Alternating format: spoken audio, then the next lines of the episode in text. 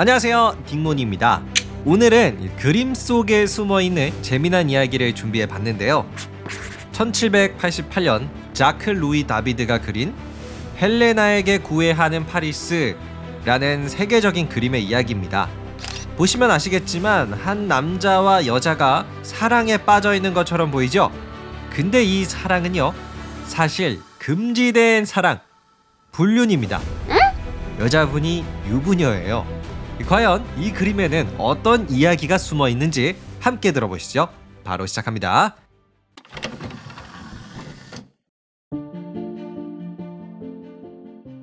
옛날 옛적에 인간 펠레우스와 바다의 여신 테티스는 아주 럭셔리한 결혼식을 올렸어요.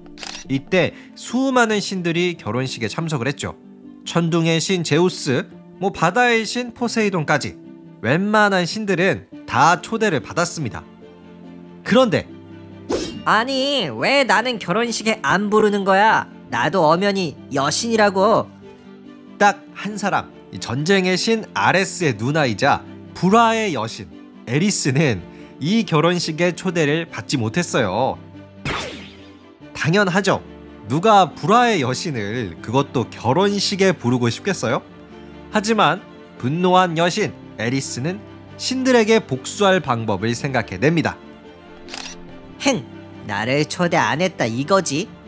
좋아, 결혼식에서 역대급 불화를 경험해 보거라. 에리스는 결혼식에 몰래 잠입을 해서 준비해간 황금 사과를 아주 잘 보이는 곳에 올려놓고 왔어요.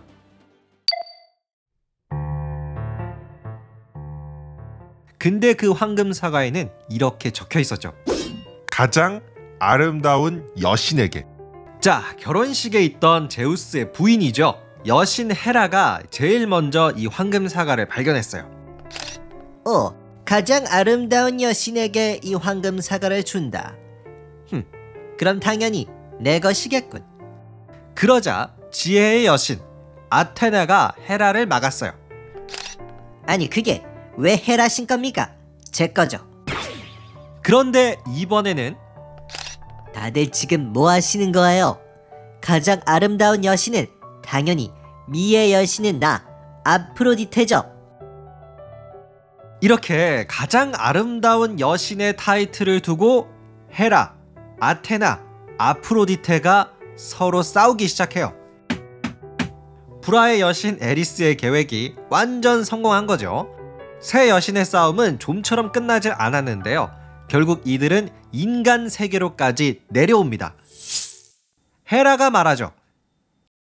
저 인간 남자에게 누가 제일 아름다운지 심판을 봐달라고 하자. 여기서 심판을 맡게 된 인간 남자가 트로이의 왕자이자 그림 속의 남성 파리스였어요. 아테나가 말합니다. 파리스, 누가 제일 아름다운 여신인지 결정하라. 근데 파리스가 좀 망설입니다. 좀처럼 선택을 내리질 못해요. 그래서 여신 헤라가 말합니다. 파리스, 나를 가장 아름다운 여신으로 선택하면 너에게 무한한 권력과 돈을 주겠다. 어서 날 골라라. 그러자 여신 아테네가 지지 않고 말해요. 파리스야, 나를 선택하면 위대한 지혜와 이 세상의 모든 경쟁에서 이길 수 있는 승리의 기운을 너에게 주겠다. 마지막으로 미의 여신 아프로디테는 파리스, 날 뽑는다면 이 세상에서 가장 아름다운 여자를 너의 아내로 주겠다. 자, 파리스에는 고민을 합니다. 권력과 돈을 주겠다는 헤라, 지혜와 승리의 기운을 준다는 아테나, 그리고 가장 아름다운 여자를 아내로 주겠다는 아프로디테까지. 이윽고 파리스가 선택을 내렸습니다. 황금 사과의 주인 가장 아름다운 여신은 아프로디테님입니다.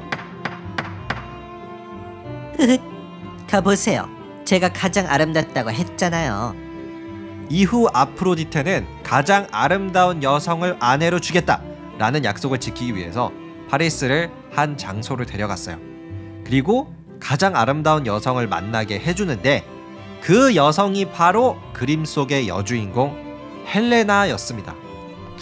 아프로디테의 힘 덕분에 파리스와 헬레나는 바로 사랑에 빠졌어요. 헬레나가 말하죠.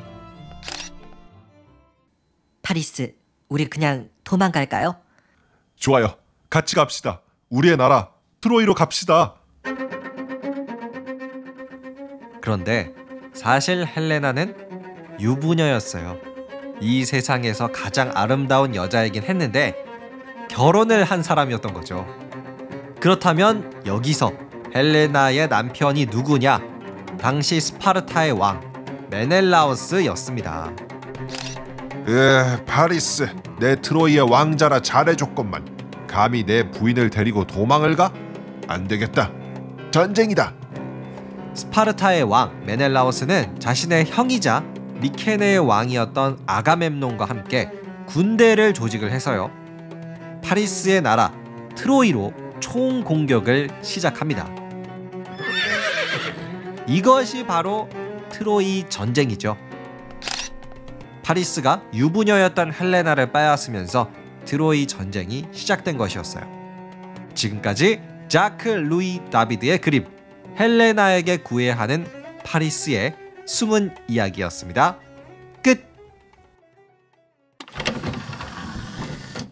네, 오늘은 그림 속에 숨어 있는 재미난 사랑 이야기를 소개해 드렸습니다.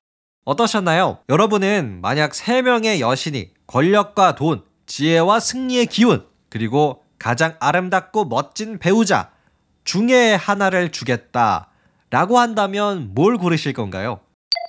저는요, 지혜와 승리의 기운을 고른 다음에 권력과 돈을 스스로 얻는 방법을 선택할 것 같습니다. 그러면 오늘의 이야기는 여기서 마칠게요. 재밌으셨다면 구독과 하트 그리고 댓글도 남겨주세요. 감사합니다. 안녕히 계세요.